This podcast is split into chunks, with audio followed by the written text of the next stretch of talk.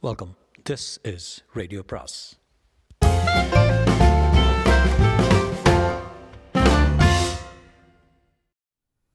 சுஜாதாவின் நிலா நிழல் பாகம் நான்கு.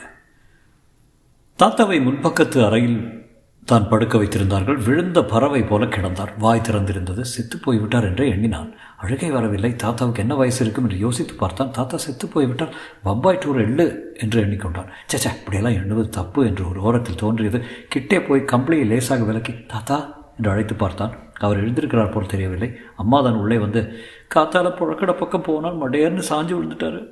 கொண்டு போட்டிருக்கு. இன்னும் எத்தனை நாளோ? என்றான். அம்மா இப்படிலாம் பேசாதம்மா என்றான். தாத்தா பாவம். அப்பா டாக்டர் கொண்டு காட்டினதில் பிழைக்காதுன்னுட்டாரு ஜெயந்தி தாத்தாவுக்கு பழச்சாறு கொண்டு வந்து கொடுத்தான். அதை அவர் வாயில் ஊற்ற பிரயத்தனம் பண்ணினார்கள். திறந்த வாய் திறந்தபடியே இருந்தது. ஆரஞ்சு சாறு ஒரு பொருட்டாக இல்லை. மூச்சு வருவதற்கு அறிகுறியாக மார்புக்கூடு மேலெழுந்து தழைத்து கொண்டிருந்தது. ஒரு கைவிரல் என்னவோ சுட்டி காட்டி கொண்டிருந்தது. தாத்தா என்று ஜெயந்திக்கு பக்கத்தில் உட்கார்ந்தான். உட்கார்ந்தான். ஜெயந்தி மல்லிகைப்பூ வைத்துக்கொண்டு புதுதாக பொலிவாக இருந்தாள் அவள் முகத்தில் கலவரம் இருந்தது. முக்கு பயமாக இருக்குடா. அம்மா போகும் வரை காத்திருந்து பின் முகுந்தனிடம் இதை சொன்னாள்.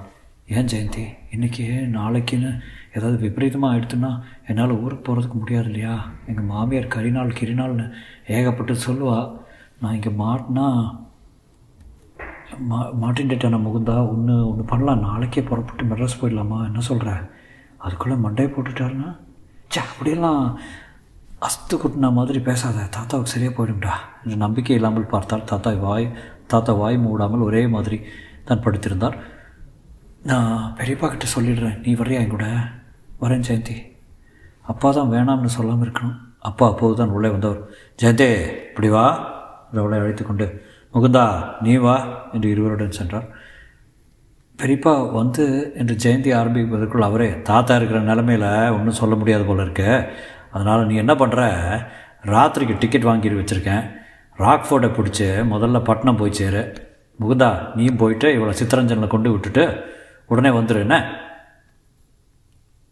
தாத்தா இருக்கிற நிலையில் என்று முகுந்தன் ஆரம்பித்தான். சொல்கிறத கேள என்று அவர் அதட்ட உள்ளுக்குள் குற்றம் கலந்த சந்தோஷம் நிரப்பியது. அவசரமாக போய் ஒரு பையில் தன் துணிகளை அழைத்து கொண்டான். படிக்க வேண்டிய பாட புஸ்தகம்லாம் எடுத்துகிட்டு போ. ரயிலில் டைம் வேஸ்ட் பண்ணாமல் படிச்சுட்டே போகணும். ஆகட்டும்ப்பா என் ஃப்ரெண்டுக்கிட்ட லீவ் லெட்டர் கொடுத்துட்டு கெமிஸ்ட்ரி நோட்ஸ் எடுத்துகிட்டு வந்துடுறேன்ப்பா. சீக்கிரம் வரணும். வெயிட்டிங் லிஸ்ட்டில் இருக்க. அப்புச்சா அப்புச்சா கிட்ட சொல்லியிருக்கேன். கன்ஃபார்ம் ஆகலைன்னா அலையணும். அங்கிருந்து ஷாவை பார்க்க சிட்டாக பறந்தான். ஷா அப்போதுதான் காலேஜிலிருந்து ப்ராக்டிஸ்க்கு கிளம்பி கொண்டிருக்க. ஆர்பி முரளியும் ஆச்சரியம் நவாஸும் சீதாவும் இருந்தார்கள். ஷா நவாஸின் தோளில் கை போட்டு கொண்டிருந்தான். வாயா முகுந்த? என்ன வேத்து விருவு இருக்குதா. டேய் நம்ம முகுந்தனை லிஸ்ட்டில் சேர்க்கவே இல்லையா என்றான் ஆர்பி. அடாடா என்றான் ஷா. டூ பேட் யார் என்றான் செட்ரிக். அப்போதுதான் வந்தவன். எல்லாரும் என்ன சொல்கிறார்கள்? ஷா நான் வந்து ராத்திரி மெட்ராஸ்க்கு போகிறேன் போயிட்டு எப்போ வருவேன் அப்படியே அங்கேருந்து பம்பாய்க்கு வந்துடலாம்னு அப்படியா சரி அம்மா உங்ககிட்ட யார் சொன்னது டீமில் இருக்கேன்னு? முகுந்தன் திடுக்கிட்டு என்ன என்ன சொல்கிறீங்க நீங்கள் உன்னை யார் டீமில் இருக்கிறதா சொன்னது? தமிழ் புரியலையா? அப்படித்தான் நான் வந்து நினச்சிக்கிட்டு நவாஸ் போடா வீட்டை பார்க்க என்றான். முகுந்தனுக்கு அழுகை வந்தது. இப்படி ட்ரீட் பண்ணுவேன்னு நான் போடானா என்று ஆர்பி அதட் அதட்ட செட்ரிக் இனஃப்யா இனஃப் என்று அவன் அருகில் முக்க நீ இல்லாமல் டீம் கிடையாது. மாதிரி இந்த நவாஸ் எத்தனை நமாஸ் பண்ணாலும் போட முடியாது. பயப்படாத பிரதர் நீ டீமில் இருக்கவே இருக்க. உன்னை விட்டுட்டு நாங்கள் எப்படி பம்பாய் போக முடியும்? இந்த மகனுங்கள்லாம் வேடிக்கையில் பேசுகிறான் முகுந்த இதை பாரு. என்று ஒரு காகிதத்தை செட்ரிக் கொடுக்க ஷா சும்மா கலாட்டம் பண்ண தமாஷ் சொன்னான் நிஜமாக நம்பிட்டியா? இப்படி பயந்து கொண்டே இருப்பேன் என்றான். முகுந்து கண்களை துடைத்து கொண்டு அந்த பேப்பரை பார்த்தான். The following will form the team during Bombay வரிசையாக எல்லா பெயர்களும் இருந்தன. Vikram Shah captain Nawaz vice captain R P Murali Sitaram Cedric wicket keeper Mukund Tamilarasan Dayanidhi Ilango W P Venkat Subramaniam Kandaswamy Niranjan Sekhar A K Sekhar. முகுந்தனுக்கு தன் பெயர் மட்டும் பளிச்சென்று தெரிந்தது. இந்தா வச்சுக்கோ காப்பி எப்போ பம்பாய் போகிறோம் நாளன்னைக்கு புறப்படுறோம். ஷா ஒரே ஒரு ரிக்வஸ்ட் நான் மெட்ராஸில் வந்து டீமில் ஜாயின் பண்ணிக்கிட்ட போதுமா? பை ஆல் மீன்ஸ் ஏதாவது ப்ராப்ளமா அப்பாக்கிட்ட போய் சொல்லணுமா? சீதாவை அனுப்பட்டுமா? அதெல்லாம் ஆயிடுச்சு. என் கசின் சிஸ்டர் கூட வர்றாங்க. வீட்டில் தாத்தா மண்டை போட்டுருவார் போல இருக்கு. அதுக்கு முன்னாடியே புறப்படுன்னு அப்பாவே உறுத்துறாரு. என்ன வயசு? என்றார் சீதா. எழுபத்தெட்டு இருக்கும். சரியாக தெரியாது. இல்லைடா உன் சிஸ்டருக்குடா கல்யாணம் ஆயிடுத்துடா வயசு தானே கேட்டேன். கல்யாணம் ஆனால் என்ன ஆகட்டேன் என்ன? சீதா நீ மட்டும் பம்பாயில் ஏதாவது துவக்கின? சே நான் தாண்டா உங்களெல்லாம் அழகாக்க போகிறேன் கோச் வேறு ஒரே மடி செஞ்சு வச்ச கண்ணு வாங்காத போல் இருக்கு. எப்படி முதல்ல கோச்சுக்கு டிமிக்கி கொடுக்குறது? முகுந்த நீ பம்பாயில் எங்கே வயம்சிஏ தானே? அங்கே போய் தான் தீர்மானிக்கணும். எப்படியோ தீர்மானிச்சு வை. ஒரு நாளாவது நாமெல்லாம் பீச்சுக்கு போய் பலாச்சோளம் சாப்பிட வேண்டாமா? என்ன? கண்ணா ஆ? ஏடா இப்போ கூட லேட் இல்லை. சீதாவை பேத்துடலாமே ஒரு ஆள் கம்மியாகவே போகலாம் குளித்தில் போலர் வரலையா? சேர்த்துக்கலை கடைசி நிமிஷத்தில் கோச் வேண்டான்ட்டார் நவாஸ் கோபம் தீர்ந்து போச்சா? எனக்கு எப்பப்பா கோபம்? நானும் ஷாவும் இப்படித்தான் சண்டை போட்டுட்ருப்போம் சமாதானம் ஆகிடுவோம் என்று கட்டி கொண்டது முகுந்தனுக்கு சந்தோஷமாக இருந்தது. சீதா தனியாக அவனிடத்தில் அதெல்லாம் இல்லை. ரெண்டு பேருக்கு ஒரு மாதிரி அண்டர்ஸ்டாண்டிங்கு பாலக்கரையில் ஒரே குட்டியை ரெண்டு பேரும் சைட் அடிக்கிறாங்க. அதனால தான் தகராறு. ஷா இப்போ விட்டு கொடுத்துட்டான். நவாஸ் மோட்டார் சைக்கிள் அதை வச்சுக்கிட்டு தூள் பறந்துக்கிட்டு போகிறான் அது ஒன்றும் உலக பேரழகி இல்லை. ஒரு ஃபலூடா வாங்கி கொடுத்துட்டா இருக்கிற பொத்தானையெல்லாம் கழட்டிடும் இதுக்கு போய் ரெண்டு பேருக்கு பயங்கர போட்டி. பம்பாயில் பாரு முக்கு. ரூபா வச்சுருக்கல இல்லைப்பா. திருடிட்டு வா. தங்கிறது எங்கேன்னு சொன்னால் நானும் சௌகரியமாக பார்க்கலாம் முதல்ல போய் சேரலாம். சீதா இன்னும் எனக்கு நம்ப முடியல. பம்பாய்க்கு நிஜமாகவே போகிறேண்ணா எங்கள் அப்பா அண்ணன் அனந்து தாத்தா எங்கள் வீட்டு கண்ணுக்குட்டி கூட சதி பண்ணி இப்போ கூட கனவா நிஜமானு தெரியல. ரயில் வர்ற வரைக்கும் எனக்கு நம்பிக்கை வராதுடா. இனிமேல் என்ன ஏறியாச்சே? பாரு முகுந்த. நல்லா தோர்த்து முண்டா. ரெண்டு மூணு கொண்டா. சௌகரியமாக இருக்கும். நெட் ப்ராக்டிஸ்க்கா நைட் ப்ராக்டிஸ்க்குடா என்று சீதாராம் சொன்னது புரியவில்லை. துள்ளி குதித்து கொண்டு தான் வீட்டுக்கு போனான். அம்மா பெட்டியில் அழகாக அவனுக்கு டூத் ப்ரஷ் முதற்கொண்டு புதுசாக எடுத்து வைத்திருந்தால் அப்பா நாற்பத்தைந்து ரூபாய் என்னவோ பொட்டை கணக்கு போட்டு கொடுத்தார். மற்ற செலவெல்லாம் ஜெயந்தி பார்த்துக்கொள்வாள் என்றார் அம்மா யாரும் அறியாமல் எட்டாக மடித்த நோட்டை கொடுத்து செலவுக்கு வச்சுக்கோ என்று சொன்னதை பிரித்து பார்த்தால் நூறு ரூபாய் நோட்டு. அம்மா இது எல்லாம் கேட்காத. அம்மா உனக்கு பம்பாயிலிருந்து என்ன வாங்கிட்டு வர? பம்பாயா? இல்லை இல்லை சித்தரஞ்சன். போய் சொல்லாமல் சொல்லு. பம்பாய்க்கு ஏதாவது ட்ரிப் ரகசியமாக வச்சுட்டுருக்கியா இல்லைம்மா. வாய் தவறி பம்பாயின் எப்படி வர்றது? ஜெயந்தி இல்லைம்மா. ஜெயந்தி தான் வந்து அவகாசம் இருந்தால் பம்பாய்க்கு போகலாம்ன்ட்டு சித்தரஞ்சலிருந்து கிட்டக்கையா? இல்லை நீ வந்து அப்பாக்கிட்ட ஏதாவது ஒன்று கிடக்க ஒன்று சொல்லி வைக்காத. நீ ஏதோ பெருசாக பிளான் போட்டு வச்சுருக்கேன்னு தோன்றுறது உன் கண்ணில் சந்தோஷம் தெரியுறது. சித்தரஞ்சன்னா அன்றைக்கி எழுதிய. எப்படி மாறின? என்ன திருசமன் சொல்கிறீங்க கடங்காரா? நான் அப்பா கிட்ட சொல்லலை. ஒன்றுமில்லம்மா என்று அவளை நே நேராக பார்த்தபோது சிரித்தான். பம்பாய்க்கு போக போறியா? என்கிட்ட சொல்லடா கண்ணா நான் யார்கிட்டையும் சொல்ல கவா வா என்று அவள் காதருகில் ரகசியமாக சொன்னான். ஜெயந்தி திருசமனா இது? சரிதான். அப்பா கிட்ட கிட்ட மட்டும் சொல்லிடாத. சொல்ல மாட்டேன்டா கண்ணா. நீ சந்தோஷமாக இருந்தால் எனக்கு திருப்திடா. ஐயோ அம்மா எப்படி நீ அப்பா மாதிரி ஒரு ஆளை கல்யாணம் பண்ணிக்க சம்மதிச்ச? என்னை கேட்டிருந்தா உங்கள் அப்பாவை பற்றி முழுக்க தெரியாதுடா அவனுக்கு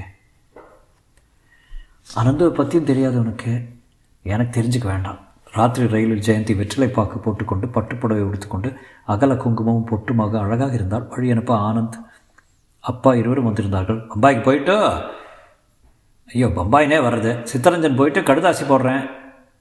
பெரியப்பா முகுந்தனை ரெண்டு நாள் வச்சுட்டு அனுப்பட்டுமா? இல்லை அவனுக்கு பரீட்சை இருக்கு. உடனே அனுப்பிடுறேன் டேய் ஊர் சுத்தாத. இல்லைப்பா. ஆனந்த் எங்கடா நோட்ஸ் எல்லாம் கேட்டேன். பொட்டிக்குள்ள? பொட்டிக்குள்ள சாயங்காலம் பார்த்தேன் இல்லையே அப்புறம் தான் வச்சேன். பொய்யே. பின்ன அவனோட சண்டை பத்து நாள் திரும்பி வர மாட்டானா? அப்போ விசாரிக்கிறது. பத்து நாளில் அனுப்பணுமா பெரியப்பா? ஐயோ அதுவே ஜாஸ்தி. தாத்தாவுக்கு வேறு உடம்பு சரியில்லை. காடு ஊத முகுந்தன் தனக்கு மகிழ்ச்சியுடன் டாட்டா காட்டினது அண்ணன்காரனுக்கு ஒரு மாதிரி வினோதமாக இருந்திருக்க வேண்டும். ஜெயந்தி டாட்டா காட்டி விட்டு கழுக்கென்று சிரித்தார் எல்லாரையும் மாத்திரம் இல்லை ஒரு மாதிரி பாவமாக இருக்கு என்று முகுந்தனிடம் சந்தடியில் சொன்னால் ரயில் புறப்பட்டது. ரயில் புறப்பட்ட போது ஜெயந்தியை ஆற தழுவி கொள்ளலாம் போல இருந்தது. ஜன்னல் பக்கம் வெளியே பார்த்து கொண்டிருந்தவளை ஜெயந்தி உனக்கு எப்படி தேங்க்ஸ் சொல்ல போகிறேன் நான்? என்றான். தாத்தாவை நினச்சா பாவமாக இல்லை முக்கு. இந்த மாதிரி மூணு தடவை வந்திருக்கு. ஒவ்வொரு தடவையும் பிழைச்சி எழுந்திரிச்சு துவைக்க ஆரம்பிச்சிருவார். தாத்தாவுக்கு ஆயுசு கெட்டி. எனக்கெனோ அவர் எழுந்திருப்பாருன்னு தோணலப்பா. ரயில் ஸ்ரீரங்கத்தில் நின்றபோது முகுந்தன் தலையை உள்ளுக்கு வாங்கி கொண்டான். அப்பாவோ ஆனந்தோ பரபரப்பாக பிளாட்ஃபாரத்தில் ஓடி வந்து முகுந்து நில்லு என்று கை வேகமாக ஆட்டி தடுப்பார்களோ என்கிற பய பைத்தியக்கார பயம் வந்தது. சேச்சா அப்படிலாம் நடக்காதுன்னு சொல்லி கொண்டான். இப்போது தானே ஜங்ஷன் வழி அனுப்பினார்கள். என்ன நடக்காது? என்றவளை பார்த்து சிரித்தான். ஜெயந்தி கையில் மருதோன்றி நன்றாக பற்றி இருக்கிறது என்று அவனிடம் காட்டிய போது ஜெயந்தியின் கையை பிடித்து கொண்டான். சற்று நேரம் அவள் பொறுத்திருந்து பிடுங்கிக் கொள்ளும் வரை பிடித்திருந்தாள் ஜெயந்தி செல்ல நீ உனக்கு பம்பாயில் ஏதாவது வாங்கி கொடுத்தே ஆகணும். உங்ககிட்ட அதுக்கெல்லாம் பணம் இருக்கா? எனக்கு டீமில் பேட்டா தருவா அதில் மிச்சம் பிடிச்சி வாங்கி தரப்போகிறேன் என்னடா வாங்கி தருவேன் ஏதாவது சாப்பிட்றதுக்கு இல்லை சாரி. ஜெயந்தி சிரித்து முகுந்தனின் கன்னத்தை செல்லமாக தட்டி முக்கு நீ சந்தோஷமா இரு. அதுவே எனக்கு பரிசு மாதிரி. நன்னா கிரிக்கெட்டும் ஆடு. படிக்கவும் படி என்ன? சென்னை எழும்பூருக்கு காலையில் வந்தபோது ஜெயந்தியின் மெட்ராஸ் மச்சினன் கண்ணில் துக் தூக்கத்துடன் பிளாட்ஃபாரத்துக்கு வந்திருந்தான். ஹாய் ஐ சுபு என்று கை குலுக்கி கருப்பு கண்ணாடி அணிந்து கொண்டு ஜெயந்தியை பாந்தமாக அழைத்து போனான். டாக்ஸியில் மௌனமாகவே வந்தான் பம்பாயில் எங்கே தங்க போகிற ஜெயந்தி? சந்துருவாத்தில் கொஞ்ச நாள் மது அத்திம்பேர் ஆற்றுல கொஞ்ச நாள். டிக்கெட் வாங்கியாச்சா? ஆச்சு ஜெயந்தி. தாதர் எக்ஸ்பிரஸில் நாளைக்கு கிளம்புறேன். சந்துரு வந்து அங்கே கூட்டின்னு போவான். முகுந்து யூனிவர்சிட்டிக்கு கிரிக்கெட் ஆட போகிறான் அப்படியா? Cricket is not my game நீ என்ன ஆடுவ? சீட்டே. என்று ஜெயந்தியை பார்த்து சிரித்தான் பிடிக்கவில்லை. அவர்கள் வீட்டு நாய் முகுந்தனை பார்த்து ரொம்ப குறைத்தது. வேலைக்காரன் அதன் கழுத்து பட்டையை பிடித்து கொள்ள வேண்டியிருந்தது. ஷாவு மற்ற பேரும் யூனிவர்சிட்டி ஹாஸ்டலில் இருப்பார்கள் என்று அவர்களை பார்க்க கிளம்பினான். அவர்கள் இன்னும் திருச்சியிலிருந்து வரவில்லை. அம்மாவின் நூறு ரூபாய் கொடுத்த தைரியத்தில் ஏழரை ரூபாய் டிக்கெட் எடுத்து சத்யராஜ் படம் போனான். அரசியல் கலந்து எல்லாரையும் திட்டினார்கள் படத்தில். வெளியே வந்து காஃபி சாப்பிட்ட போது ஒன்னே கால் ரூபாய் போட்டிருந்தது. பகல் கொள்ளை என்று எண்ணிக்கொண்டு மறுபடியும் யூனிவர்சிட்டி ஹாஸ்டலுக்கு போனபோது அவர்கள் எல்லாரும் வந்து இறங்கியிருந்தார்கள். இரத்த கலரில் டஜன் கணக்காக பந்துகளும் புதிய லின்சீட் ஆயில் வாசனை கலந்து காற்றில் கிரிக்கெட் இருந்தது. ஷா தரையில் கிட் பேக் வேல் படுத்துக்கொண்டு சிகரெட் வலித்து கொண்டிருந்தான். நவாஸ் ஷேவ் பண்ணி கொண்டிருக்க சீதா பளபள என்று தலைவாரி கொண்டு வந்துட்டியா? வரையா? சைனா பஜார் பக்கம்? எதுக்கு சீதா? சில பொருட்கள்லாம் வாங்கணும். செட்ரிக் அவன் பின்னால் போகாத ராயபுரம் பட்ட சாராயம் போட்டு கூட்டிகிட்டு வந்துடுவான் என்னடா பர்மா பஜாரில் போய் ஒரு பனியன் வாங்கக்கூடாதா? முக்கு எவ்வளோ பணம் வச்சுருக்க? முன் தயக்கத்தில் நாற்பது தான்ன்றான் உன் பணம் என்ன பணம்? எல்லாமே பொது. என்னடா ஆர்பி? ஏய் நீ எனக்கு அறுபத்தேழு தரணும் அதுக்கு தான் இலவசமாக கூட்டி போகிறேன்னு சொல்லியிருக்கேன்ல. முக்கு எடு காசை. எனக்கு வேணுமே சீதா. எல்லாருக்கும் தான் பணம் வேணும். எடு எடுத்துரு. இல்லை உங்கள் அப்பாவுக்கு தந்தி போட்டுருவேன். Your son is going to Bombay instead of Chittaranjan. Stop எடு எடு. கையை சொடுக்கினான். முகுந்தன் இருபது ரூபாய் கொடுக்க. கணக்கு வச்சுக்க எல்லாம் பம்பாயில் திருத்துருவேன். எனக்கு எத்தனையோ தாதாவெல்லாம் தெரியும். தாதரில் சௌப்பாத்தில் சவுப்பாத்தியில் முகுந்தனை பார்த்து சேகர் சிரிப்பது அவமானமாக இருந்தது. ஷா பாட்டுக்களை பதம் பார்த்து கொண்டிருந்தான். கோச்சை எங்கே வாங்கின இதெல்லாம்? என்ற என்றபோது ருத்ரமூர்த்தி என்ற டீம் மேனேஜர் உள்ளே வர எல்லாரும் மௌனமானார்கள். கோச்சை பார்த்து எல்லாரும் வந்தாச்சா? என்று கேட்டார். பேருக்கேற்ப உக்ரமாக இருந்தார். புருவங்கள் ஒன்று சேர்ந்து தலை தலையில் லேசாக இருந்த மயிர்கற்றைகள் வழுக்கை சாமர்த்தியமாக மறைத்திருந்தார். முகுந்தனை முறைத்து பார்த்து அருகில் வந்து ப்ராக்டிஸ்க்கு வரல என்றார். ஷா சார் இவன் தனியாக ட்ரெயினில் வந்தானே. முகுந்தன் நான் சொல்லலை? ஓ நீதான் அது. புது ஃபாஸ்ட் பவுலர் சீதா கூட சேர்ந்துட்டியா இல்லையா? உருப்பிடுவியா? இ- இல்லை சார் என்றான் ஹீனமாக. காலையில் வர இல்லை? சார் நேராக தாதர் எக்ஸ்பிரஸில் பம்பாய்க்கு வந்துடுவேன் என்ன புது பழக்கம்? Nothing doing. டீம் கூட இருந்தாங்கண்ணா முகுந்தன் திருக்கிட்டு விழிக்க ஒரு டீமில் முதல்ல இருந்து எல்லா பிளேயரும் சேர்ந்தாப்புல இருக்க வேண்டாமா? என்ன இது கெட்ட பழக்கம்? முகுந்தனை ஷா பார்த்த சைகையில் நீ போ நான் சமாளித்துக் கொள்கிறேன் என்றான். முகுந்தனுக்கு சற்று கலவரமாக இருந்தார் அவர்கள் எங்கே தங்கப் போகிறார்கள்? என்று ஷாவை கேட்டான். கார் ஜிம்கானாவில் பாதி பேரும் ஒய்எம்சிஏவில் பாதி பேரும் என்றார்கள். பில்லி மேரோக்கர்கள் ஏற்பாடு செய்திருக்கிறார்களாம் என்று என்றும் சொன்னது குழப்பமாக இருந்தது. பம்பாய் போய் கோட்டை விட போகிறோமோ? என்ற அச்சமும் இருந்தது. மறுதினம் தாதர் எக்ஸ்பிரஸ் பம்பாய் புறப்பட்ட போது உற்சாகம் மீண்டும் வந்துவிட்டது. உடம்பு புறம் பரபரப்பும் பயமும் சந்தோஷமும் கிளர்ச்சியும். என்ன முக்கு? தேன் குடிச்ச நரி மாதிரி? ஒன்றும் இல்லை ஜெயந்தி. இப்போவே இப்படி இருக்கிய சந்துரு மாமாவத்தில் லல்லியை பார்த்தா எப்படி இருக்க போறியோ? அது யார்? லல்லி. பிரமாதமாக ஃபேஷனாக இருப்பா. பம்பாய் பொண்ணுங்கள்லாம் பார்க்கணும் நீ. அவன் வாத்தில் மூணு பொண்ணு இருக்கா? டெரிஃபிக்கு எனக்கு அதுக்கெல்லாம் நேரம் இருக்காது. ஜெயந்தி கிரிக்கெட் கிரிக்கெட் கிரிக்கெட் தான். லல்லிக்கு கிரிக்கெட் பிடிக்கும். அப்படியா? பார்க்கலாம். என்று ரயில் பெட்டிக்குள்ளேயே மானசீகமாக போலிங் பண்ணி பார்த்து கொண்டான். பசியே இல்லை. இரவு பல நேரம் விழித்திருந்தான். முதல் மேட்சிலேயே செஞ்சுரி அடிப்பதாக கனவு கண்டான். ஜெயந்தி தூங்குவதை கண்கொட்டாமல் பார்த்து கொண்டிருந்தான். காலை எழுந்தபோது குகை வழியாக ரயில் போய் கொண்டிருந்தது இருந்தது. உற்சாகமாக இருந்தது. லேசாக பசுமையும் சாரலும் அவனை வரவேற்பது போல இருந்தது. ரயிலில் ஏலம் போட்டு புடவை பல்பொடி தின்பண்டங்கள் என்று பற்பல சங்கதிகள் விற்றார்கள். குழித்தட்டில் சாப்பாடு வந்தது. ஜெயந்தி மாசு நோவலை மூணு தரம் படித்து முடித்தாள் சந்துருவை பற்றியும் சுப்புவை பற்றியும் சித்தரஞ்சன் மாப்பிள்ளை பற்றியும் நிறைய பேசினான். முக்கு நீ கல்யாணம் பண்ணிட்டேன்னா வச்சுக்குவேன். ஒரு காரியம் மட்டும் நிச்சயம் ஞாபகம் வச்சுக்கோ. எப்போவாவது பொண்டாட்டிய இருக்கையா சத்தையான்னு கேளு. ஏன் அத்திபார் கேட்க மாட்டாரா? ஜெயந்திக்கு சட்டென்று கண்ணில் நீர் ததுப்பியது உனக்கு எதுக்கு அதெல்லாம்? ஒழுங்காக கிரிக்கெட் விளையாடிட்டு போய் சேரு. முடிஞ்சால் கல்யாணம் பண்ணிக்காத. பண்ணிட்டு அதை நெக்லெக்ட் பண்ணாத. என்ன? சரி என்றான். சிரித்தாள். என்னென்னு புரியாமல் சிரிக்கிற பாரு. சரிங்கிற பாரு. தாதர் ஸ்டேஷன் மலைப்பாக இருந்தது. அத்தனை பேரும் ஒரே சமயத்தில் இறங்க விரும்பினார்கள். சந்துரு வந்திருக்கிறாரா என்று ஜெயந்தி பார்க்க அவரை அந்த கூட்டத்தில் வண்டி நிற்பதற்கு முன்பே கண்டுபிடித்து விட்டார் லல்லி என்றார் பாரு லல்லி கூட வந்திருக்கா. ஹாய் ஜெயந்தி என்று அந்த லல்லி வண்டியுடன் ஜன்னலை பிடித்துக்கொண்டே வந்தாள். பிளாட்ஃபாரத்தில் இறங்கினதும் சந்துரு அவள் சாமான்களை கவர்ந்து கொள்ள சந்துரு அண்ணா இவன் தான் முகுந்தன் கிரிக்கெட் பிளேயர் யா என்றாள் Lali. Or you bowler batsman all rounder என்றான் முகுந்தன். தட்ஸ் கிரேட் என்று அவன் கையை பற்றி குலுக்கினான். முகுந்தன் காதுகளில் சூடாக உணர்ந்தான். லல்லி என்கிறவள் உலகத்திலே அழகியாக இருந்தாள் அப்படி ஒரு சிவந்த நிறம் அப்படியொரு ஒரு சச்ச அதெல்லாம் பார்க்கக்கூடாது லல்லி அவன் கையை அழுத்தி பிடிக்க சப்தநாடியும் அடங்கி போக துவண்டான். இதுவரை அவன் கையை ஒரு பெண் அத்தனை அழுத்தியதில்லை. ரொம்ப அசௌகரியமாக உணர்ந்தான். நாக்கு உணர்ந்து விட்டது. முகந்த ஸ்டேயிங் வித் அஸ் பாப்பா? எஸ் மை டார்லிங் என்றார் சந்துரு. இந்த வயசுக்கு சின்ன பையன் போல ஜீன்ஸ் அணிந்திருந்தார். அந்த லல்லி தான் டெரிஃபிக் இவளை பற்றி சீதாவிடம் மூச்சு விடக்கூடாது என்று தீர்மானித்துக் கொண்டான். அவன் கையில் இருந்த பையை அவள் வாங்கி கொண்டு அவனுக்கு சூயிங்கம் கொடுத்தான். அதை பிரித்து உரித்து அவனை பார்த்து கொண்டே நாக்கில் மடித்து கடிக்க ஆரம்பித்து ஆரம்பித்தால் உதடுகள் பவழ கலரில் இருந்தன. வாசனையாக இருந்தால் சட்டையினுள் அவள் உள்பாடியின் வடிவம் தெரிய முகுந்தன் முழங்காலுக்கு கீழ் பஞ்சு போல உணர்ந்தான் சந்துரு மாருதி கார் வைத்திருந்தார். அதில் ஜெயந்தி முன் சீட்டில் உட்கார முகுந்தனும் அந்த பெண்ணும் பின் சீட்டில் உட்கார வேண்டி வந்தது.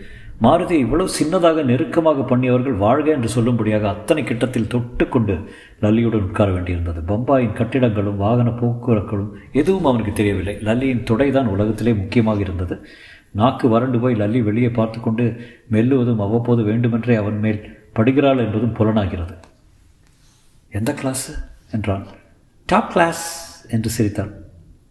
நீ என்ன பண்ணுற என்று கேட்டான். பிஎஸ்சி இன்ஜினியரிங் பண்ணலையா? இல்லை it like it no Beatles பிடிக்குமா? பிடிக்கும். பில்லி ஐடல் ம் எந்த நம்பர் தேர்ட்டீன் என்றான் புரியாமல்.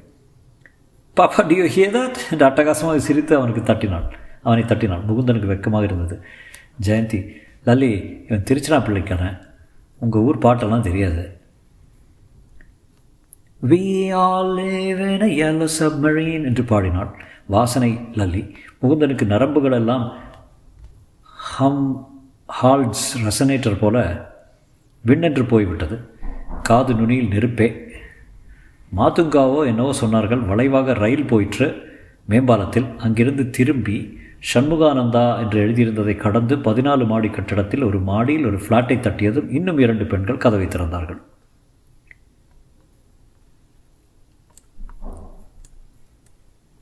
முகுந்தனுக்கு ஒரு நாளைக்கு உண்டான அனுபவம் திகட்டியது. லல்லி என்கிற பெண்ணின் அருகாமை ஏற்படுத்தியிருந்த பிரமிப்பை சமாளிப்பதற்கு முன் மற்றும் இரண்டு பெண்களா? என்ன ஆகிக் கொண்டிருக்கிறது எனக்கு?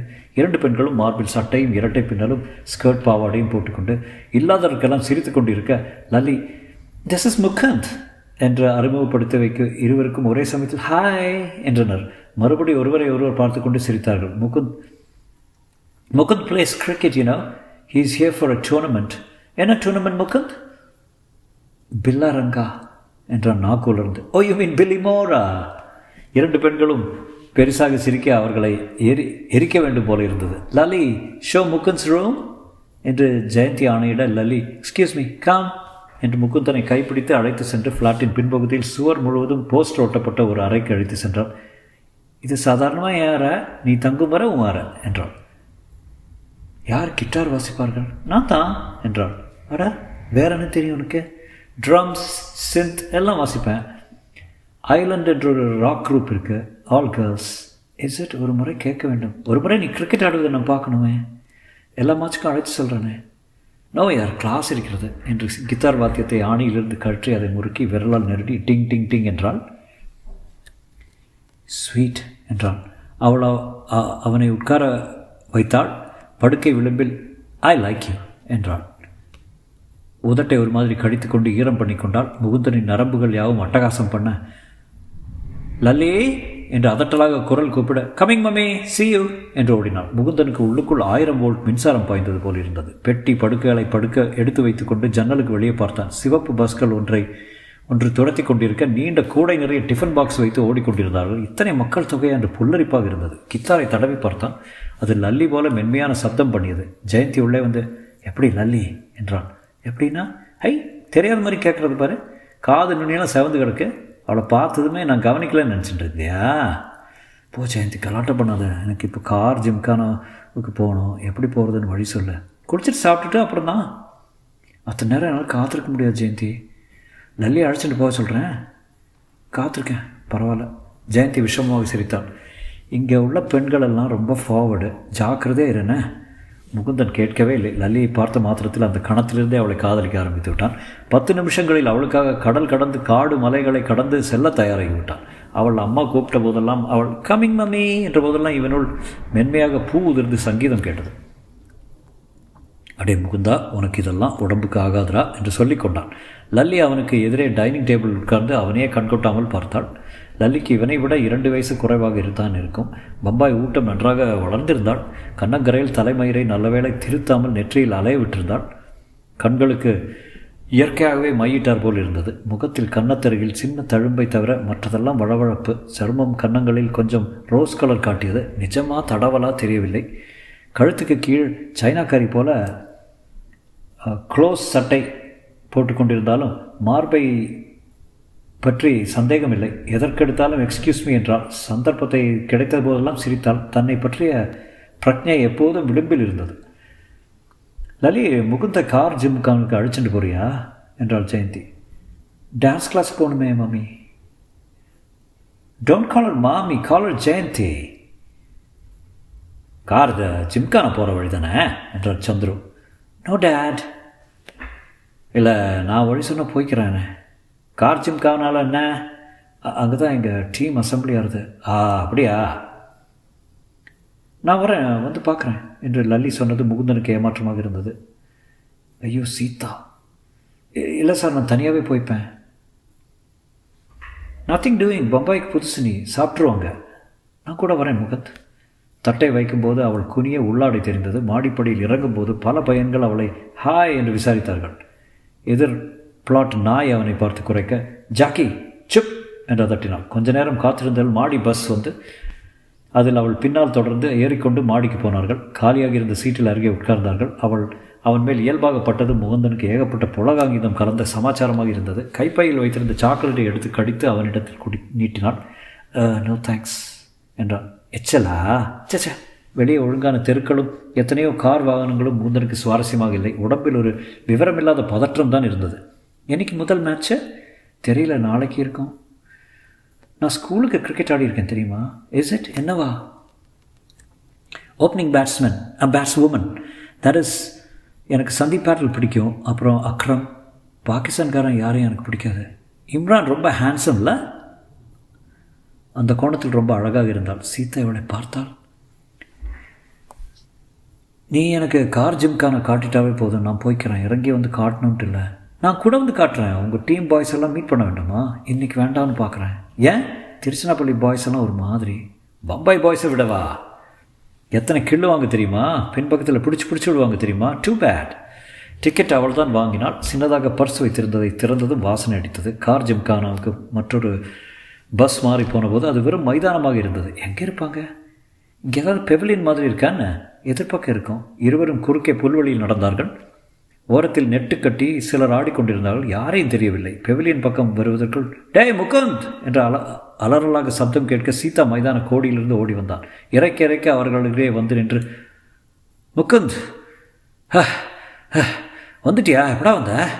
காலையிலடா ஹலோ ஹாய். சீதா இது வந்து நானே இன்ட்ரடியூஸ் பண்ணிக்கிறேன். என் பேர் Seetha. Your name please Lali. Oh sweet Lali. Cricket ஆடுவியா? ஆடுவேன். எங்கே ஆடுவேன் கல் இல்லையா லல்லி இந்த பொட்டை ஜோக்கு சிரித்தது அநியாயமாக இருந்தது. சீதா இவர்கள் இருவருக்கும் இடையில் தன்னை துருத்தி கொள்ள முயற்சி பண்ணினான் லலி டான்ஸ் கிளாஸ்க்கு நேரமாகாது. மற்ற பாய்ஸ் எல்லாம் வரலையா? எல்லாம் பெவிலியனில் இருக்காங்க. ரொம்ப மோசம். முக்கு இடமே போகிறல நான் கூட வந்து தங்கிடவா? உடனே வேண்டாம் எங்கள் வீட்டில் இடம் இல்லை. வேணும்னா என்று ஆரம்பித்தவள லலி நீ சுமார் உனக்கு தெரியாது என்று தடுத்தான். வா பாய் தன் என்றாள் லலி. சீதா அவளை கையை குலுக்கி விட்டான். அவள் போனதும் கையை குடுறா முகுந்த நாத்திரத்துடன் ஏண்டா? என்றான். சரியான பம்பாய் சரக்கு சாலு mall.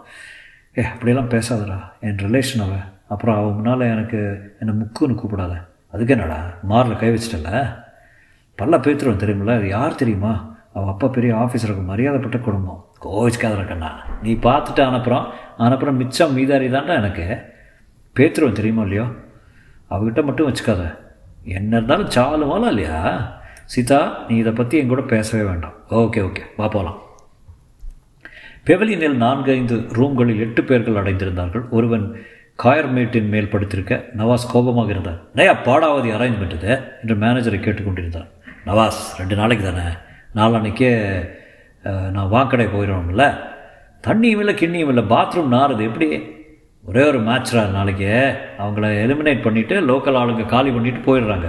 Sir match Liga knock அவுட்டா முதல்ல நாக் அவுட்டு அப்புறம் நாலு குரூப்பில் முதல் ரெண்டு டீமுக்குள்ளே லீகு முகந்த் என்னடா இப்படி லேட்டாக வர்ற? ப்ராக்டிஸ் பண்ண வேண்டாமா? எப்போ ஷா மேட்ச்சு நாளைக்குடா ஒம்பது மணிக்கு. ஐயோ ப்ராக்டிஸே பண்ணலையே. அதான் போடு பந்து. நவாஸ் நல்லா ஒர்க் அவுட் பண்ணிட்டான். காற்றுல இருக்க ஈரத்துக்கு சும்மா சுறு சுறுன்னு பந்து ஏறுது. நவாஸ் பெருமையாக ஒரே திக்கில் பார்த்து கொண்டு கடமை முடிந்தவன் போல சிகரெட் பிடித்து கொண்டிருக்க முகுந்தன் தோளில் கோச் தட்டினார் முகுந்த் போய் போடு. முகுந்த் சுமார் எட்டு ஓவர் போட்டு பார்த்ததில் தரை கிரிப் கிடைக்காமல் வழுக்கியது. முதல்ல ஷூவை மாற்றிக்கண்ணே ஏடா கிரிக்கெட் ஷூ இல்லையா உங்கள்கிட்ட இல்லை. எங்கிட்ட இருக்க? என்றான் சீதா. கொடுறா இவனுக்கு. ஆனால் உன் கண்டிஷன் என்னை உன் வீட்டுக்கு அழைச்சிட்டு போகணும். ஓகேடா அழைச்சிட்டு போவான். ஷூ கூட. ரொம்ப ஒழுக்குது அவனுக்கு என்றான் ஷா. பட் ஷா அவன் வந்து மறுதினம் பில்லி மோரா டூர்னமெண்ட்டில் முதல் மேட்சில் ஷா டாஸ் ஜெயித்து எதிர்க்கட்சியை காக்கத்தியா என்ற என்னவோ பெயர் கொண்ட யூனிவர்சிட்டி டீமை பேட்டிங் செய்வித்தான் நவாஸின் முதல் ஓவரில் நாலு பையும் மூன்றாவது ஸ்லிப்பில் ஒரு பவுண்டரியும் செல்ல இரண்டாவது ஓவருக்கு முகுந்தனுக்கு பந்து கொடுத்தான் ஷா. தொடரும்.